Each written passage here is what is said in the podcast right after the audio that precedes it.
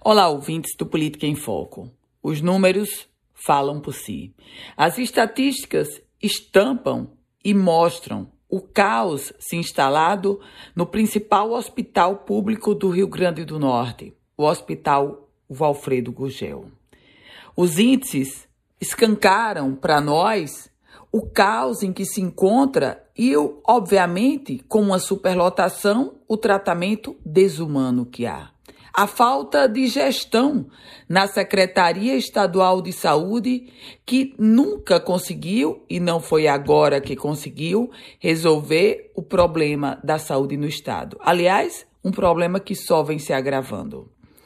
Minha gente, a estatística é referente a ontem, feriado de 7 de setembro, quarta-feira.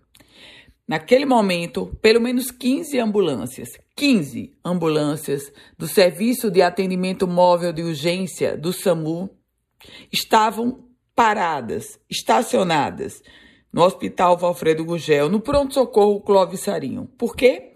Porque as macas foram retidas para os pacientes do Hospital Valfredo Gugel.